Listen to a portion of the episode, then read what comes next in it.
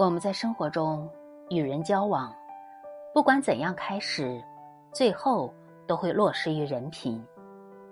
人品是一个人行走四方最好的通行证。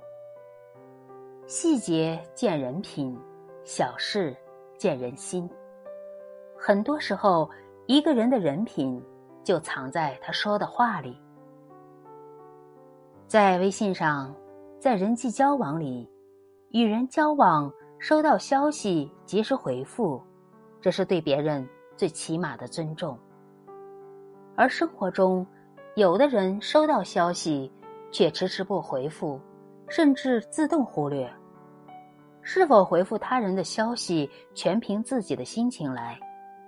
他们常常以自我为中心，从不把别人放在心上，只会在意自己的时间与精力。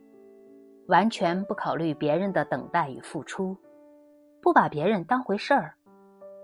这样的人，不管工作能力有多强，都会被别人贴上不靠谱的标签。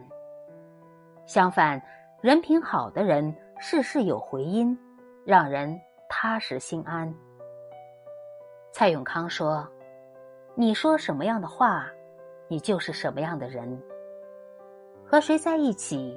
的确很重要，只有和同样人品好的人在一起，才能收获温暖。愿我们都能真诚的对待每一个人，认真的对待每一件事，不负他人，无愧于己，与善为伍，与福同行。